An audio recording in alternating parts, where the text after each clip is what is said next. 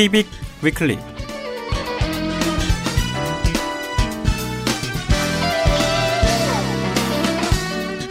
안녕하십니까. 이천십오년 팔월 일일 토요일 케이빅 위클리 진행의 시각장애 앵커 이창훈입니다.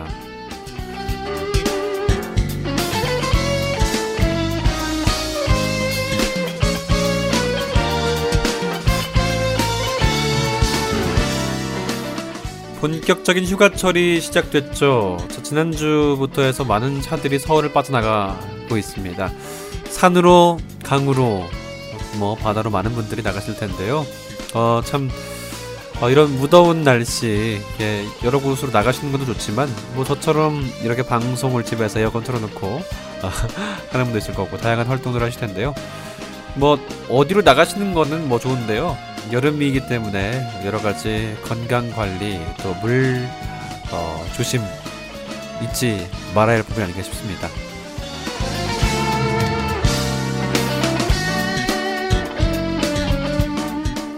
케이비 위클리는 아시다시피 장애계 소식들과 또 다양한 사회 전반의 이야기들 나누죠. 일부와 이부로 함께 하겠습니다. 이 방송은 한국시각장애인 인터넷방송 케이비아이씨, 케이비아이씨 닷 인포를 통해서 실시간으로 들으실 수 있습니다. 모바일에서도 마찬가지고요. 모바일에서는 여러분 아시다시피 어, 뭐 다양한 웨어러블 예, 모바일 기기에서 어, 앱, 애플 아이폰은 역시 아시다시피 iOS 기반은 어, 사파리로, 그리고 안드로이드 기반에서는 엑스더블유아이에이 라이브로 다운받으셔서 방송 청취가 가능합니다.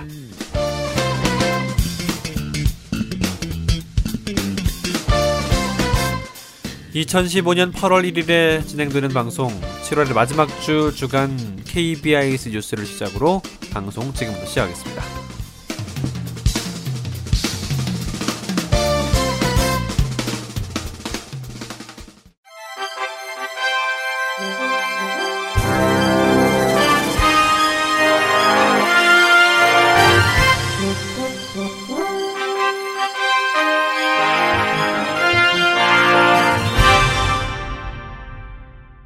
청취자 여러분 안녕하십니까. 칠월 다섯째 주 주간 케이비아이씨 뉴스입니다.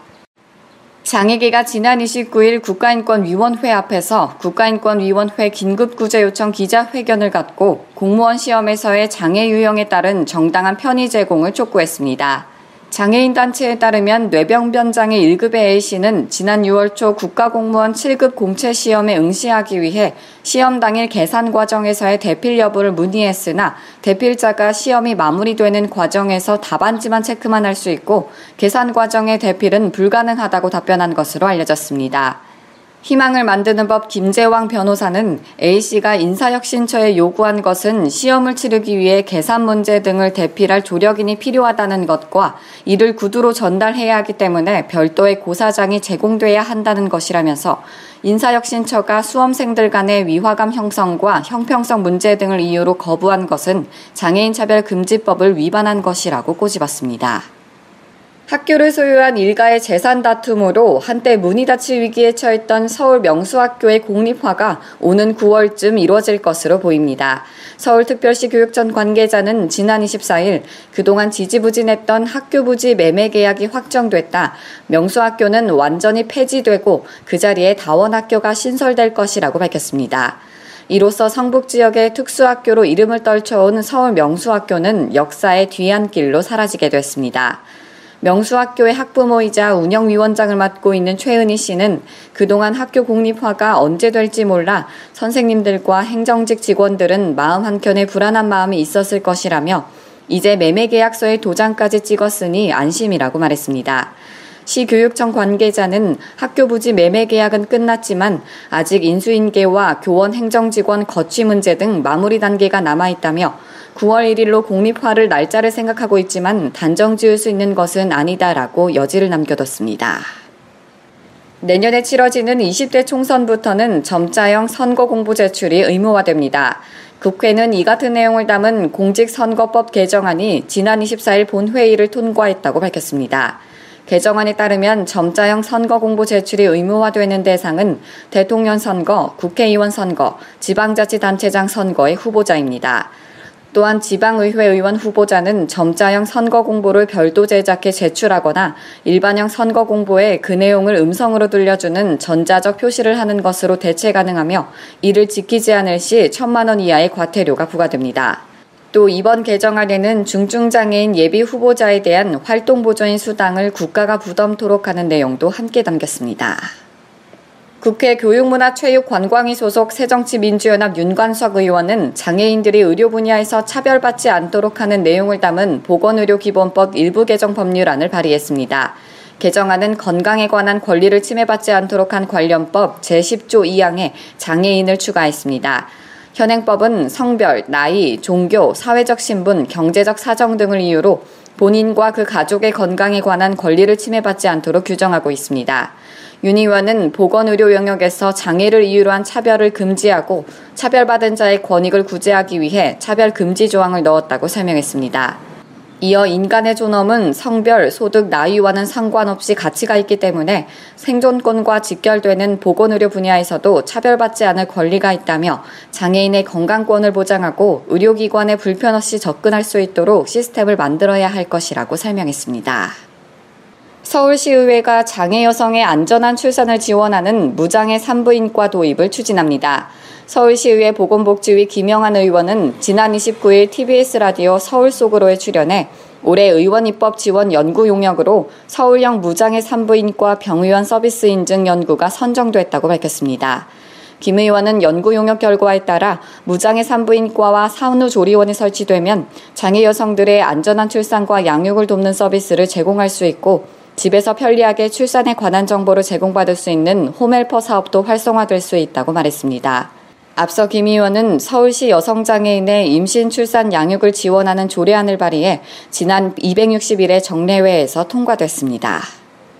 엘지전자가 시각장애인을 위한 책 읽어주는 폰 영상을 공개했습니다. 눈에 대한 질문으로 시작하는 이 영상은 시각장애인에 대한 이해와 공감을 통해 엘지전자가 제작하는 책 읽어주는 폰을 널리 알리기 위해 제작했습니다.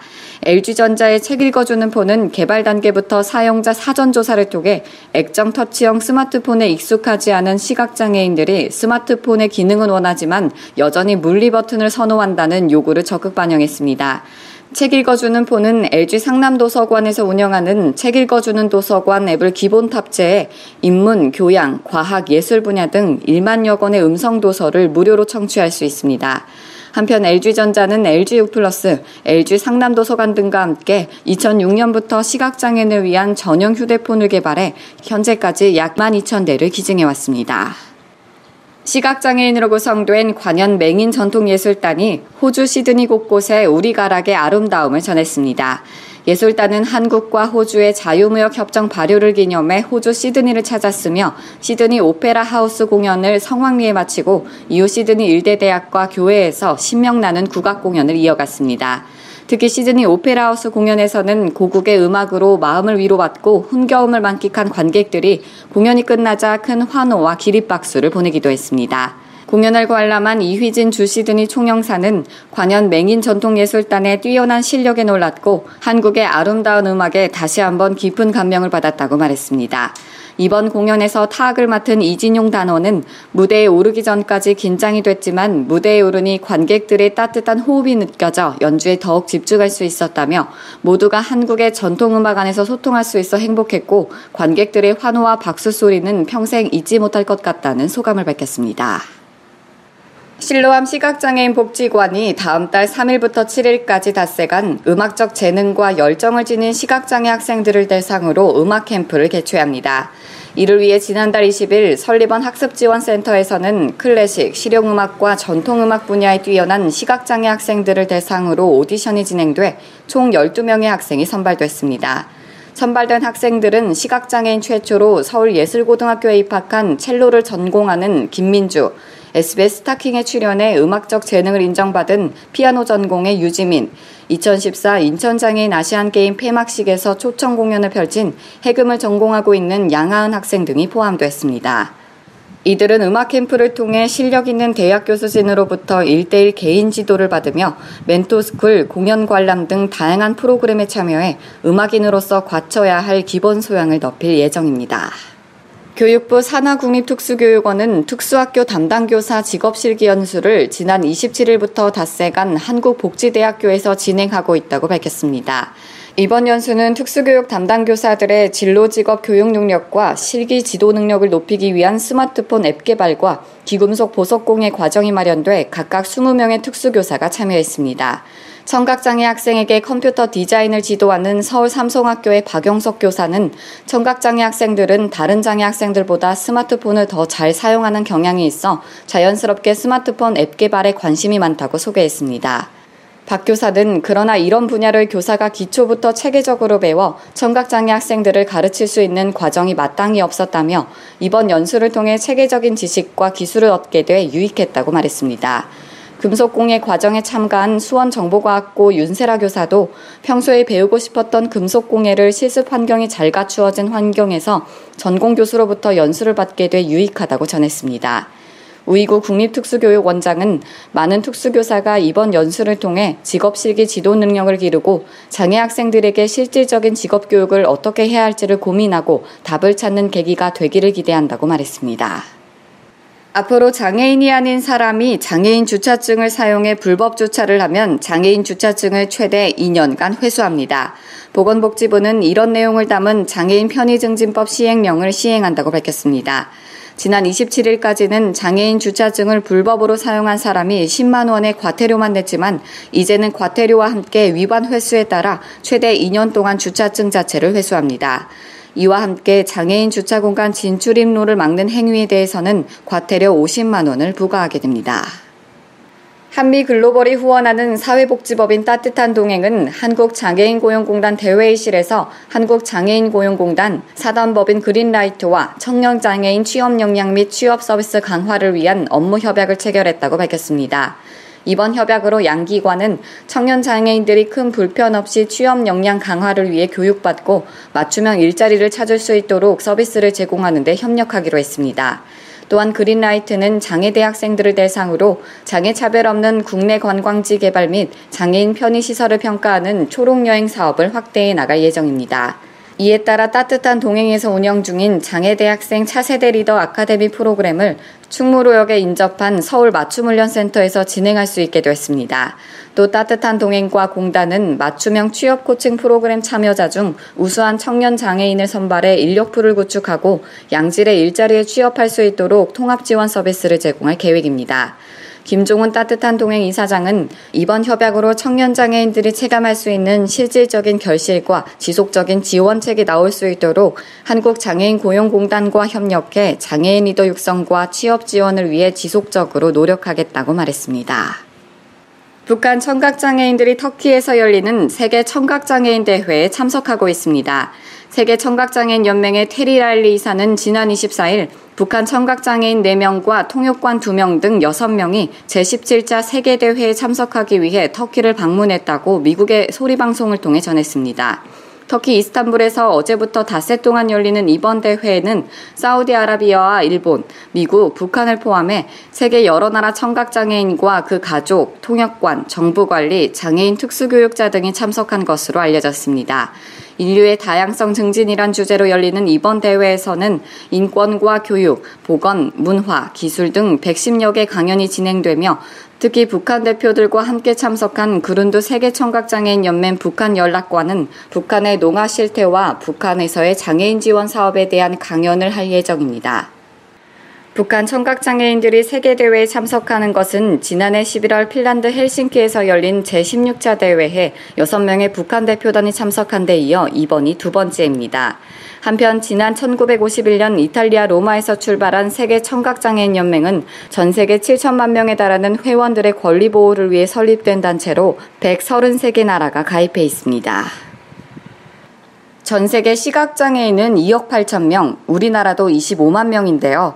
눈을 대신해서 글을 읽어주거나 방향을 알려주는 첨단 제품들이 속속 나오고 있습니다. 엘에이에서 에스비에스 박병일 특파원의 취재 내용 들어보시죠. 손가락을 책 가까이 갖다 대자 소리가 나옵니다. 미국 엠아이티 대학이 개발한 핑거 리더입니다. 고해상도 카메라가 글자를 인식해 읽어주는데 줄을 벗어나면 진동으로 알려줍니다.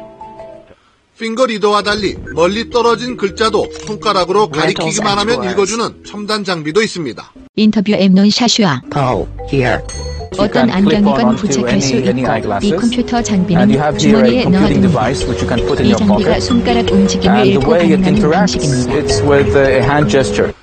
한 이스라엘 회사가 삼 년여 노력 끝에 지난해 출시한 오어캠입니다. 인터뷰 하워드 터맨 시각장애인. 삼십여 년간 앞을 보지 못했어요. 집사람이 커피를 들고 와서 앉았는데 제가 신문을 읽으니까 울음을 터뜨리더라고요. 글자뿐 아니라 문의 위치나 신호등 색깔도 알려주는데 얼굴 인식 기술을 적용한 새로운 제품도 개발하고 있습니다. 부분적으로 시력이 손실된 장애인을 위한 스마트 안경도 있습니다. 비디오 카메라로 촬영한 영상을 쓰리디로 안경에 투시해주는 방식입니다. 수백만 원대 고가라는 게 단점이지만 시력 보조 장비들의 개발로 시각장애인들의 불편이 많이 줄어들 것으로 기대되고 있습니다. 로스앤젤레스에서 에스비에스 박병일입니다. 이상으로 칠월 다섯째 주 주간 케이비아이씨 뉴스를 마칩니다. 지금까지 진행의 남서영이었습니다. 고맙습니다.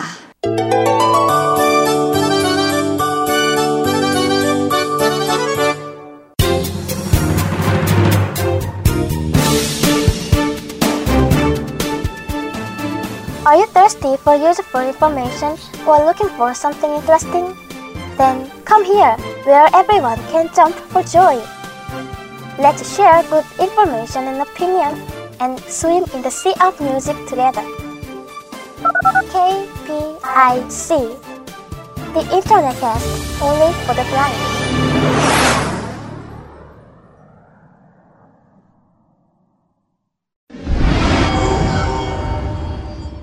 한국시각장애인연합회 소식 들어보겠습니다. 한시련 정책팀 강환식 팀장입니다. 안녕하세요. 네, 안녕하세요. 네. 자, 먼저 열린 점자 교실에서 점자 교육을 어, 한다 하나 봅니다. 점자 교육생을 모집하는 모양이죠? 예, 그렇습니다. 음, 교육 대상은 어떻게 됩니까? 그 점자를 배우고 싶은 시각장애인, 등록 시각장애인 모두 다 해당합니다. 음, 그렇군요. 점자를 네. 배우고 싶은 비장애인 말고 등록 시각장애인에게 그렇죠. 가르쳐 예. 주는군요. 예, 예. 예, 뭐 지난번에도 말씀을 드렸습니다만 점역 교정사를 이제 비장애인도 할 수 있기 때문에 예, 예, 비장애인을 그렇죠. 대상으로 하는 뭐 점자 교실도 좀 마련이 돼 있는 걸로 알고 있는데 이번 네. 점자 교실은 아마도 등록 시각장애인들을 네. 가르치는 교육인 것 같군요. 그러니까 시각장애인 분들 중에도 이렇게 음. 중도 실명하시거나 네. 뭐 이런 분들은 점자를 잘 모르시거든요. 그렇죠. 이분들이 음. 이제 컴퓨터를 또 배우기도 어렵고 그러니까 네네. 점자를 배워가지고 이제 그, 그 교육을 받으셔가지고 이렇게 음. 책 같은 걸 읽으실 수 있도록 네. 하는 그런 프로그램입니다. 그렇군요. 교육 내용은 어떻게 되나요? 어 기본적으로 한글 점자를 가리키고요. 네. 그다음에 이제 그 점자 규정에 따른 맞춤법 같은 것들 네. 이제 추가적으로 가르쳐드리고 특별히 이제 별도의 교구를 써가지고 점자를 잘 이제 그 금방 익히기 어려운 분들도 쉽게 인지할 수 있도록 음. 이렇게 하고 있습니다. 음 그렇군요. 네, 교육기관 방법은 네, 방법 네. 방법은 이제 개별 개인마다 다 편차가 있기 때문에 네. 개인지도 형태로 수준별로 아. 개인지도를 하고 있고요. 예. 이게 사실 말이죠. 뭘 네. 배울 때마다 단체로 배우게 되면 그렇죠. 어, 한 한두 사람은 못 따라가고 그러면 그 두 사람이나 세 사람은 따라가기 힘드니까 아예 포기를 하는 경우가 많거든요. 네. 저도 이제 컴퓨터 교육이나 이런 걸 많이 받아봤습니다만. 그, 그렇죠. 개별화 교육이라고 볼 수 있겠네요. 그렇죠. 이제 음. 본인이 가지고 있는 역량이나 또 점자 인지 능력이나 이런 게 다 다르기 때문에 네. 그 부분을 이제 처음부터 판단을 해서 음. 읽기 쓰기 교육을 이제 개별화에 음. 맞춰서 하고 있습니다. 강사분들도 굉장히 점자를 많이 잘 알고 계신 분들이겠죠? 어, 그렇죠. 점역교정사 음. 자격을 가지신 네. 분이 이제 강사를 하시는 거죠. 그렇군요. 그럼 믿을 수 있는 교육이 될 수 있을 것 같습니다. 그렇죠. 자, 교육 기간과 장소를 좀 말씀해 주시죠. 그 교육 기간은 이제 팔월 이십사일부터 이월 십칠일까지 하고요. 네. 장소는 이제 노원 시각장애인 복지관 이제 점자 교육실에서 하게 되고 네. 시간은 이제 오전 열 시부터 오후 네 시까지 중에 월목요일 중심으로 실행 실행을 하게 됩니다. 어, 새로 지은 노원 시각장애인 복지관에 점자 교육실이 또 따로 마련이 돼 있군요. 예, 그렇습니다. 아, 또 전용 교육실이니까 또 점자를 잘 네. 배울 수도 있을 것 같습니다. 팔월 이십사일이니까 예. 좀 기간이 남았는데 예, 그래도 그렇죠. 신청 기간은 좀 있겠죠? 언제까지 예. 신청을 해야 되는 건가요? 칠월 이십칠일 그 어저께 그저께부터 월요일부터 팔월 십사일 금요일까지 음. 신청을 하시면 되고요. 네. 예, 문의는 음. 이제 구오공 공일오사 번으로 문의하시면 음. 됩니다. 공이 구오공 공일오사. 서울 전화 구오공 공일오사 번으로 문의를 하시면 되고, 팔월 십사일까지 신청이니까 조금 서두를 수도 있어야 될 것 같아요. 왜냐면 휴가 기간이니까 미리 그렇죠. 또 신청을 하시는 것도 좋을 것 같고요. 예, 예. 자, 다음 소식 전해보죠. 잔고장 수리 서비스가 어, 있다라는 네. 얘기인데 어떤 서비스인가요? 예. 이게 이제 저희가 이제 상시적으로 하긴 하는데 네. 이제 여름이 되다 보니까 다시 한번 이제 요즘에 집, 집, 이제 시각장애인들 가정이 보면 이제 시각장애인 혼자 사시는 분도 있고 또 상호시각인 분들도 있고 그러면 이제 우리가 안 보이니까 네.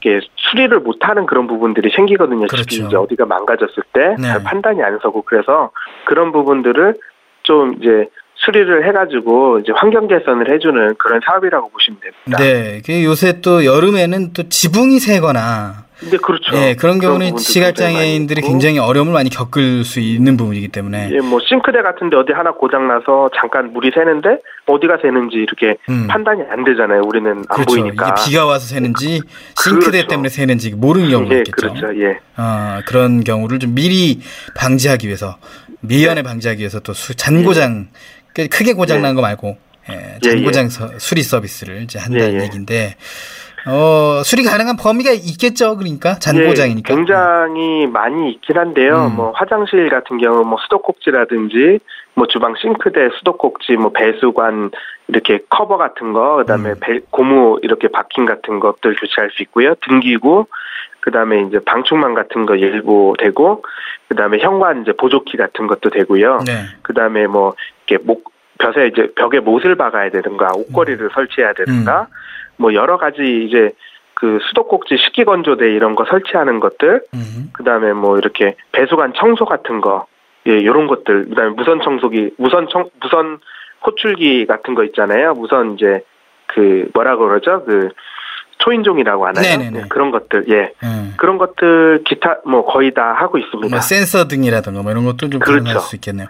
어쨌든 예. 참 가정 일반 가정에서 남성분이라면 뭐 그렇죠. 충분히 할 수 있는 뭐 예를 들면 네, 형광등 갈아끼기라든가 그렇죠. 네. 물론 이제 모든 시각장애인들이 이걸 다 못한다는 건 아니지만 그렇죠. 네, 근데 이제 다 못하는 분들이 대부분이기 때문에 어, 이런 거 그럼요. 굉장히 잘하시는 분들도 계셔요. 네. 망치 하나, 망치 하나랑 뭐 드라이버 하나로 그렇죠. 수리 잘하시는 시각장애인들도 굉장히 많이 계세요. 네, 그렇지만 네. 이 참 중도에 예. 또 장애를 또 갖게 되신 분들이라든가 그렇죠. 그런 분들은 어, 굉장히 좀 어려움이 어렵습니다. 좀 있기 때문에 예, 예. 이런 잔고장 서비스, 잔고장 수리 서비스를 이용하시면 좋을 것 같은데. 예, 예. 네, 아, 수리가 불가능한 범위가 또 있겠죠? 이거 얘기 안 할 수가 없습니다. 불가능한 네. 뭐 범위, 범위가 있습니다. 이제 개인이 이제 하기 힘든 건데 뭐 도배장판이라든지, 그렇죠.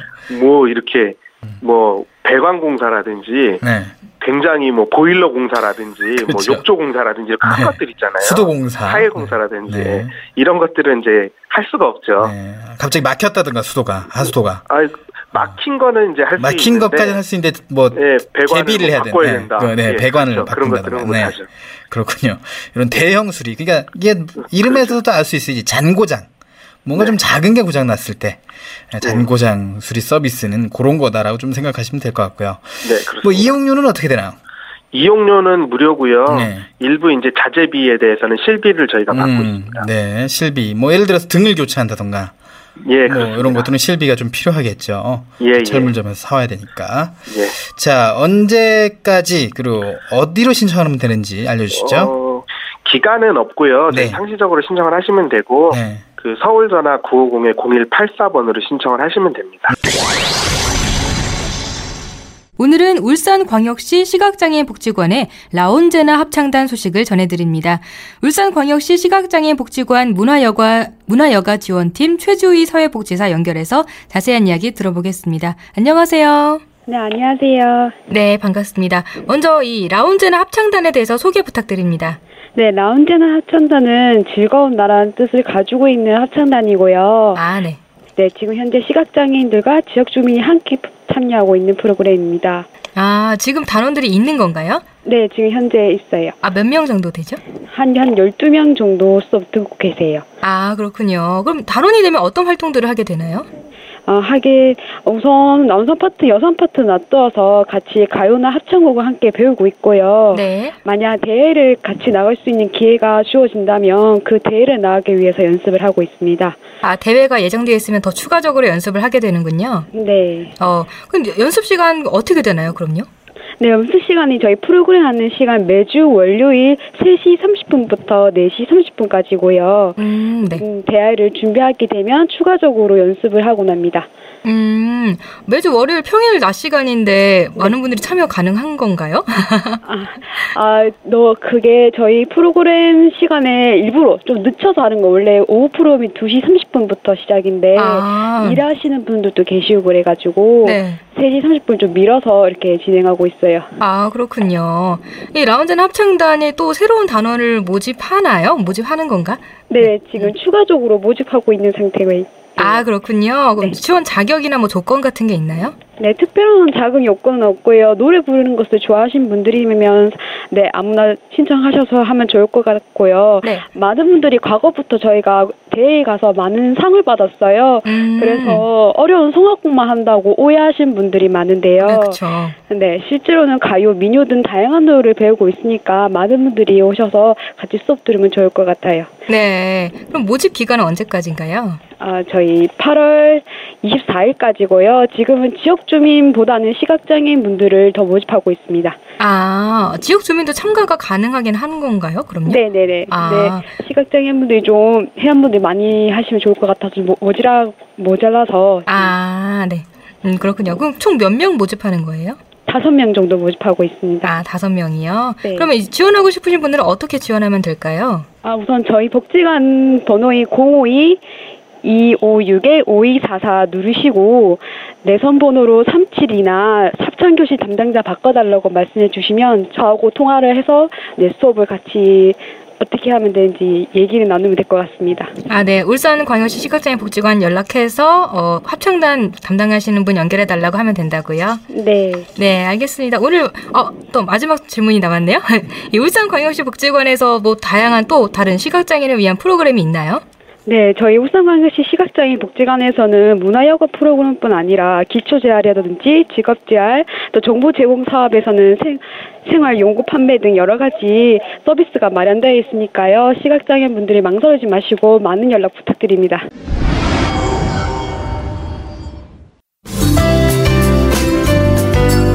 내 손을 잡아요에서는 여러분의 많은 참여를 기다리고 있습니다. 알고 싶은 정보가 있다. 아니면 방송에 참여해보고 싶다. 함께 나누고 싶은 사연이 있다. 모두 모두 좋습니다. 더블유 더블유 더블유 점 페이스북 닷 컴 슬래시 케이비아이씨 케이티비로 메시지 주시거나 진행자에게 메시지를 보내주시면 됩니다. 그리고 인터넷에서 포피 채널을 검색하면 블로그를 통해서도 참여가 가능합니다. 방송에 참여하신 청취자분께는 문화상품권을 선물로 드리니까요. 많이 많이 참여해주세요. 네, 방송을 들을 수 있는 방법도 알려드릴게요. 케이티비 홈페이지 케이티비 점 지오 점 케이알 슬래시 라디오나 모바일 앱 팟빵으로 접속을 하면 실시간으로 들으실 수가 있습니다. 그리고 유튜브를 통해서도 만날 수가 있습니다. 혹시 실시간으로 진행되는 방송을 놓치신 분들은 팟캐스트 서비스를 이용하면 다시 들으실 수 있습니다.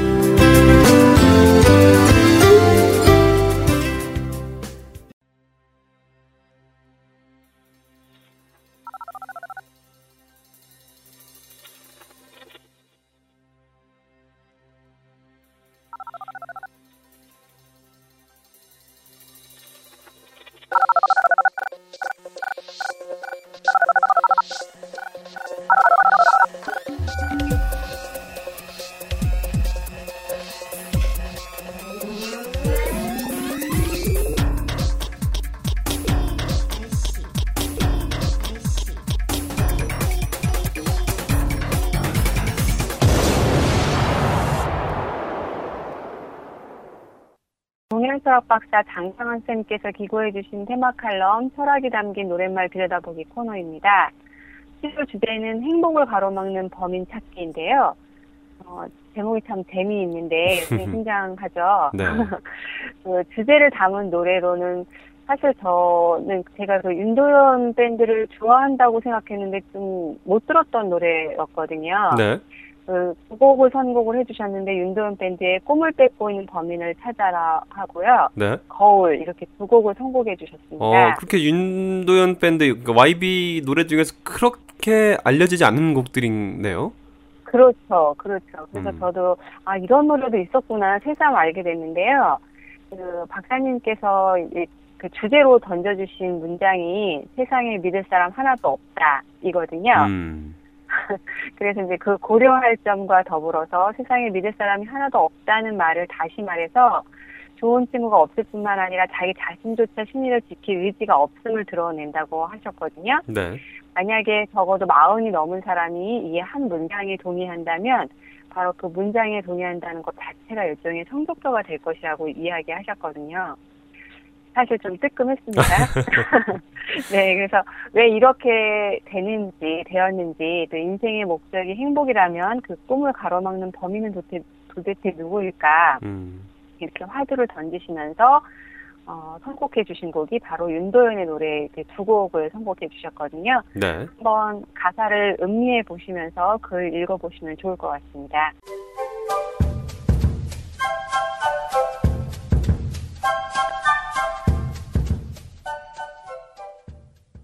테마 칼럼, 철학이 담긴 노랫말 들여다보기, 행복을 가로막는 범인 찾기, 글 장창환, 동양철학 박사, 낭독 김현정.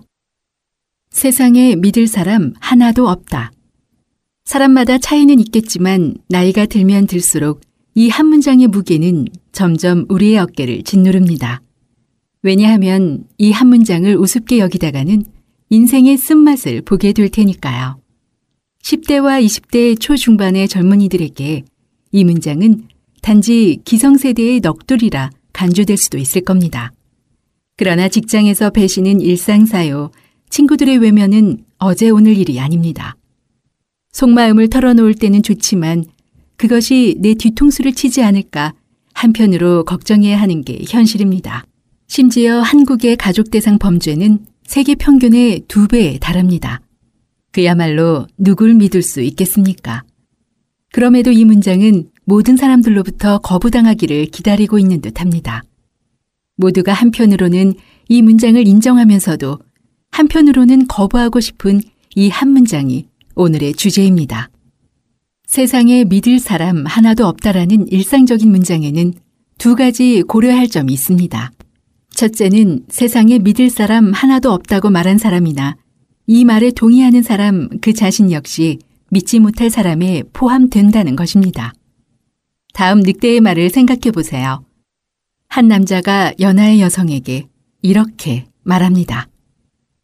세상 남자들은 다 늑대야. 오빠만 믿어. 위의 말을 글자 그대로 이해해 본다면 세상 남자 가운데 이 오빠도 포함되기 때문에 이 오빠는 늑대야. 오빠만 믿어로 문장을 고쳤을 수 있습니다. 그런데 사실 이 오빠의 말은 나만 빼고라는 말이 생략되어 있다고 보는 게 옳겠지요. 나만 빼고 세상 남자는 다 늑대야, 오빠만 믿어라고 말입니다. 그렇다면 세상에 믿을 사람 하나도 없다는 말에도 나만 빼고란 말이 생략되어 있을까요? 그럴 것 같지는 않습니다. 만약 대다수의 사람들이 나만 빼고 세상에 믿을 사람 하나도 없다는 말에 동의한다면 사실 이 세상에는 믿을 만한 사람으로 가득 차 있게 될 것입니다. 왜냐하면 이 문장을 믿는 사람 그 자신들은 모두 믿을 만하기 때문입니다. 결국 세상에 믿을 사람 하나도 없다는 말은 오직 나만 믿을 만하다는 지극히 이기적이고 유화적인 발상이 아니라면 실제로 이 말을 하거나 동의한 모든 사람이 믿지 못할 사람에 포함될 것입니다. 이러한 결론은 상당히 서글픕니다. 왜냐하면 내가 나 자신을 믿지 못하기 때문입니다. 하지만 이것이 현실일 테지요. 어른이 되고 책임이 무거워지면 우리는 제일 먼저 자기 자신의 한계를 원치 않아도 알 수밖에 없으니까요. 둘째는 세상에 믿을 사람 하나도 없다는 말에 동의하는 사람은 믿을 만한 사람이 실제로 주변에 하나도 없다는 것을 자인하는 것입니다. 정말 좋은 친구가 단 한 명이라도 있는 사람이라면 그는 세상에 믿을 사람 하나도 없다는 말에 동의하기 어렵습니다. 만약 정말 좋은 친구가 있는 사람이 저 문장에 동의한다면 내가 그 친구를 배반하거나 외면하겠다는 말에 다름 아닙니다.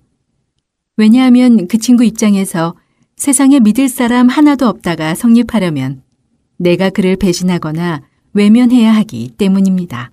그러므로 진실로 좋은 친구가 있는 사람은 저 문장을 진지하게 받아들일 수 없습니다.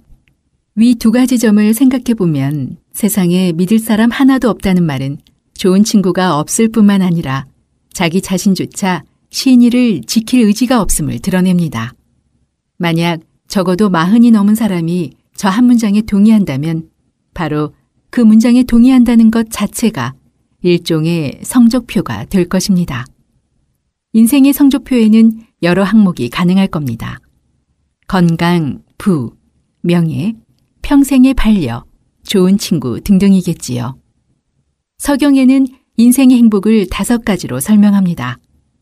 첫째는 장수하는 것이고, 둘째는 재물이 풍족한 것이고, 셋째는 건강한 것이고, 넷째는 유독한 사람을 많이 사귀는 것이고, 다섯째는 죽기 전에 가족, 친지, 친구들이 지켜보는 가운데 인생을 잘 마무리하는 것입니다. 안타깝지만 세상에 믿을 사람 하나도 없다고 믿는 사람은 이 오복 가운데 네 번째와 다섯 번째를 자발적으로 포기하거나 다른 원인에 의해 포기당한 셈입니다. 왜 이렇게 되었을까요? 인생의 목적이 행복이라면 그 꿈을 가로막는 범인은 도대체 누구일까요? 때론 불가항력이 닥칠 수도 있습니다. 몹쓸 전염병에 걸려 건강을 망칠 수도 있습니다. 갑작스러운 경제 위기로 가게가 망해서 빈궁하게 될 수도 있습니다. 그리고 여기 적어도 네 번째와 다섯 번째 행복을 가로막는 범인을 알려주는 노래가 있습니다. 찾아도 찾아도 잡히진, 찾아도 찾아도 잡히진 않고 답답한 내 속은 점점 타들어만 가고 친구, 잘 모르겠고 나만 빼고 모두가 다 범인인 것 같고 그런 부정적인 생각들만 가득하고 꿈을 뺏고 있는 범인을 찾아라. 생각보다 그놈은 내 가까이에 있을 거다. 도대체 누굴까? 내 꿈을 뺏는 자. 친구 녀석들일까? 아니면 힘센 어른들일까? 누가 용의자일까? 범인을 찾아서 헤매고 난리를 쳤는데 엉뚱하게 잡혔네. 어쨌든 범인을 잡았네. 그렇지만 그렇게 기쁘지 않았네. 왜냐면 그 범인은 바로 나였다네. 나였다네. 꿈을 뺏고 있는 범인을 찾아라. 윤도현 밴드.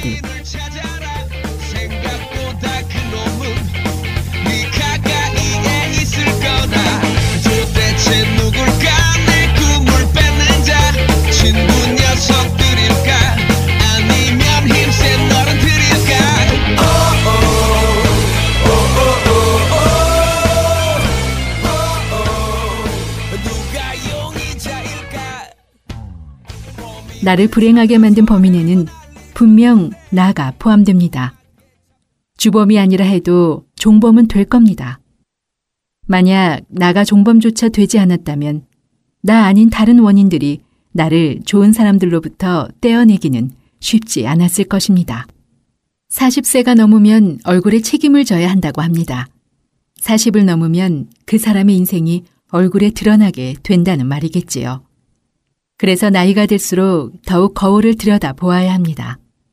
물론 더 좋은 외모를 위해서도 필요하겠지만 거울을 보며 나는 누구인가, 나는 어떤 사람인가를 틈나는 대로 생각해 보아야 합니다. 과연 이 거울 속에 나가 행복을 가로막는 범인인지 아닌지 말입니다. 그래서 거울이란 노래는 이렇게 말합니다. 거울 속에 나를 비춰봐.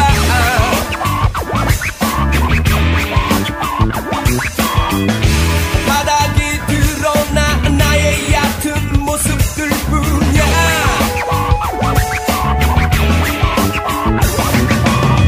하나도 빠짐없이 있는 그대로 보여질 거야.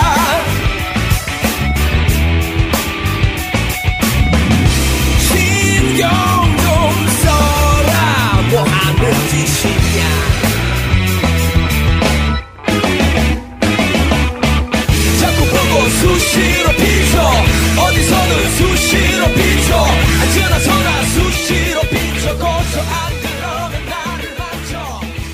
거울, 윤도현 밴드. 주름이 늘고 자잘한 점이 늘고 생기가 사라져가는 얼굴을 있는 그대로 비춰보는 일에는 용기가 필요합니다. 그러나 나의 마음을 있는 그대로 살펴보는 일은 훨씬 더 용기가 필요합니다. 외모는 화장이라도 할 수 있지만 마음은 포장할 수 없기 때문입니다.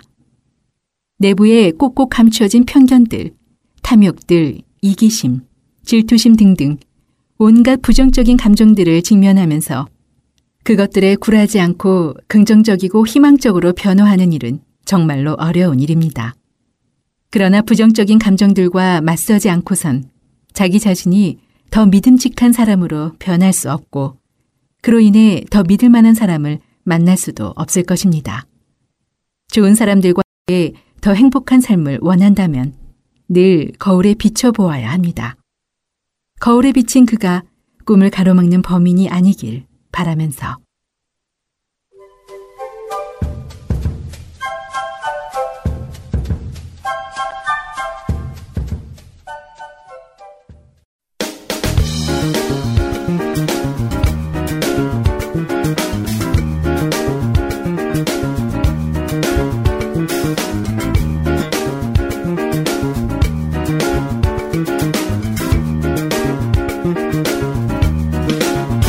지금 여러분께서는 한 주간 사회 전반의 소식을 전하는 케이빅 위클리를 청취하고 계십니다.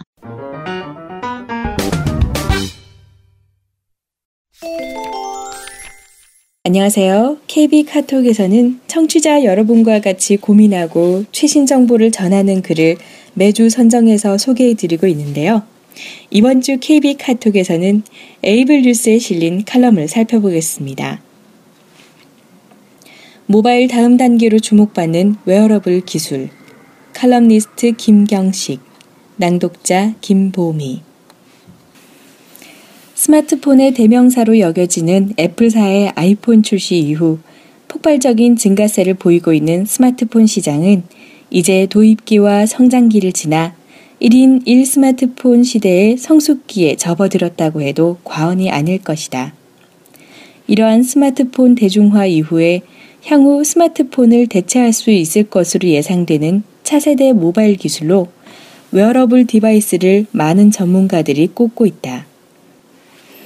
웨어러블 디바이스란 단어 그대로 착용하여 사용하는 전자기기를 의미한다. 하지만 단순히 액세서리처럼 각종 전자기기를 몸에 착용하는 것이 아니라 사용자가 원하는 신체에 가장 가까운 위치에 위치시켜 이용자와 소통할 수 있는 전자기기를 의미하는 것이다. 이러한 웨어러블 디바이스의 장점은 주변 환경에 대한 상세 정보나 개인의 신체 변화를 실시간으로 끊임없이 지속적으로 각종 정보를 수집할 수 있다는 것이다.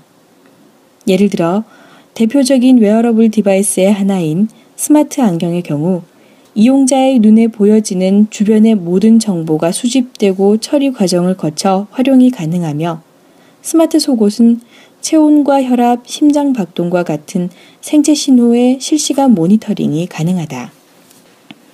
기존의 Anywhere, Anytime, Any Device라는 유비쿼터스 개념은 사용자가 언제 어디서나 이용기기나 사용 환경에 구애받지 않고 인터넷에 접속하여 원하는 정보를 활용할 수 있어야 한다는 것인데 이보다 발전하고 진보된 현재는 이용자의 기기의 접근성의 용이성을 넘어서 이용하는 관련 기기가 사용자의 생활에 밀착되어 있는 형태를 일컫는 것으로 변화하고 있다.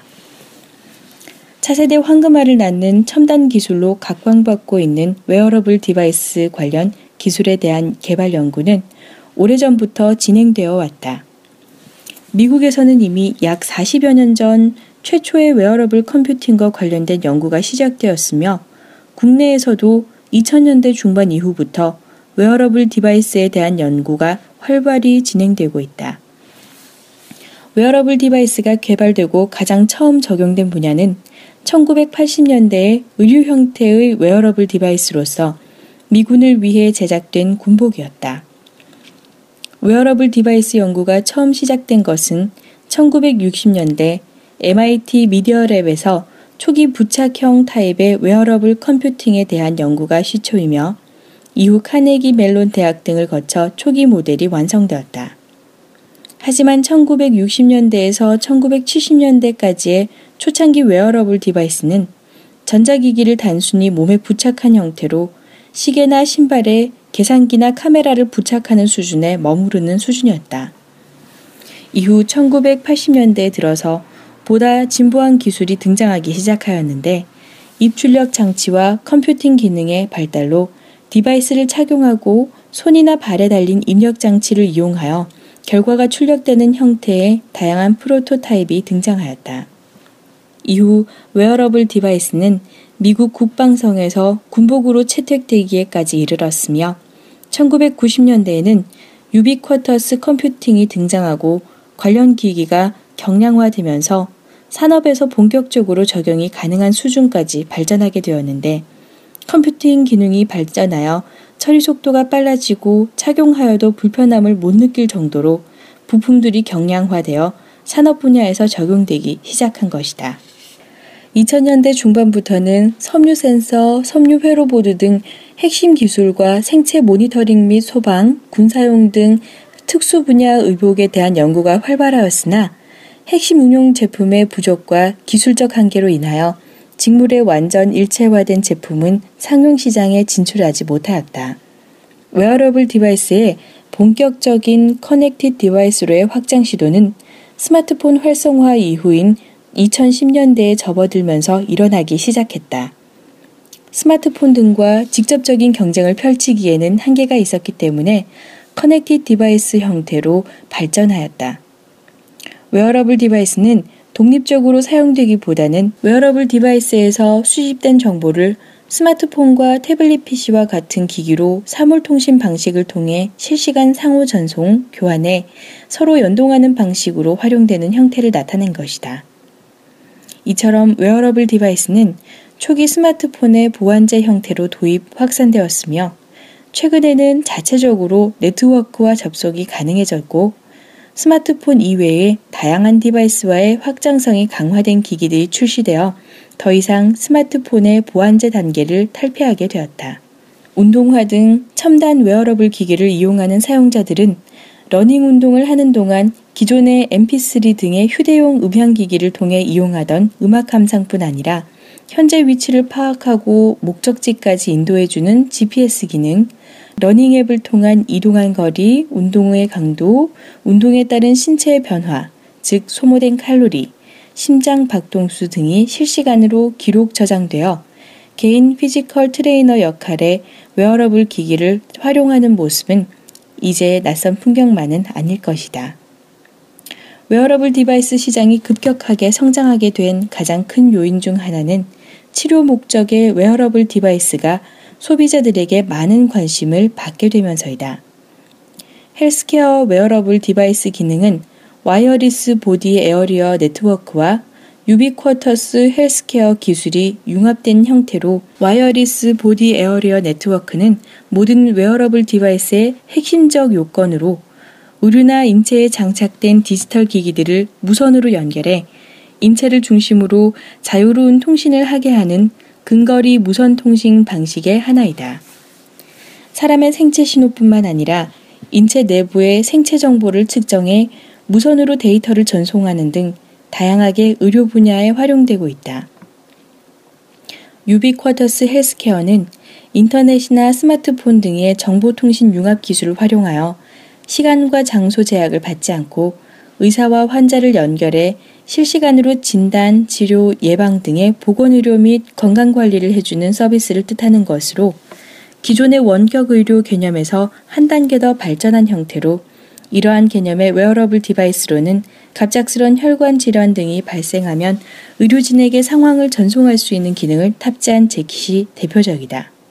인포테인먼트의 의미는 인포메이션과 엔터테인먼트의 합성어로 정보의 전달에 오락성을 가미한 소프트웨어 또는 미디어를 가리키는 용어로 대표적으로 삼성전자, 구글, 애플 등과 같은 기술 선도 업체를 중심으로 스마트 안경, 시계형 웨어러블 디바이스를 개발하고 있다. 특히 스마트 안경은 스마트폰의 증강현실 기능을 그대로 웨어러블 디바이스로 구현한 형태로서 투명 스크린, 헤드 마운티드 디스플레이, 헤드업 디스플레이 등 디스플레이 장치를 안경 형태의 디바이스에 부착하여 음성 명령으로 시스템을 손쉽게 제어할 수 있는 특징이 있다. 이처럼 웨어러블 디바이스는 분야뿐만 아니라 여러 영역에 걸쳐서 사용 목적에 따라 매우 다양하고 활발하게 활용되고 있다. 현재까지 기대와 우려 속에서도 웨어러블 컴퓨터는 지속적으로 발전하고 있으며 향후 인간에게 더 친숙하고 근접한 형태의 의류나 피부에 부착할 수 있는 형태로 진화하여 하드웨어적인 혁신을 이룰 것이다. 위에서 언급한 첨단의 웨어러블 관련 기술들의 눈부신 발전은 우리 장애인의 편리한 일상생활 추구에도 많은 도움이 될 것으로 기대되고 있다. 앞서 살펴본 것처럼 장애인이 일상생활에서 활용하는 의류나 침구류 등의 생체신호 모니터링 기능을 부과하여 이십사 시간 끊임없이 실시간으로 대상 장애인의 생체신호를 모니터링함으로써 위급 상황에서 대상자를 구할 수도 있을 것이고, 또한 첨단 운동화를 활용해 장애인 대상자의 재활 운동량을 관리 모니터링하고 또 다르게는 보행 습관을 교정하는 데도 활용이 가능할 것이다. 또한 앞서 자세히 언급한 운동량과 소모 칼로리 모니터링 기능을 적극적으로 활용해 요사이 장애인 사이에 새로운 문제로 떠오르고 있는 장애인 비만 문제를 해결할 수 있는 보완책으로 고려될 수 있을 것이다. 마지막으로 스마트워치 형태의 웨어러블 기기와 연동하여 손쉽게 신문기사, 각종 정보의 검색, 다양한 소셜 네트워킹 서비스를 이용한 의사소통의 활성화를 꾀할 수 있으며, 한 발 더 나아가 가정에서 유비쿼터스 기능을 이용해 웨어러블 기기의 음성 명령의 형태로 전등의 전멸, 스마트 티비의 작동, 세탁기의 동작, 전기밥솥의 취사 등 각종 스마트 홈 기능의 구현이 좀 더 간편해져 우리 장애인의 일상생활의 또 다른 조력자로서의 역할을 기대하기에 충분할 것이다. 고맙습니다.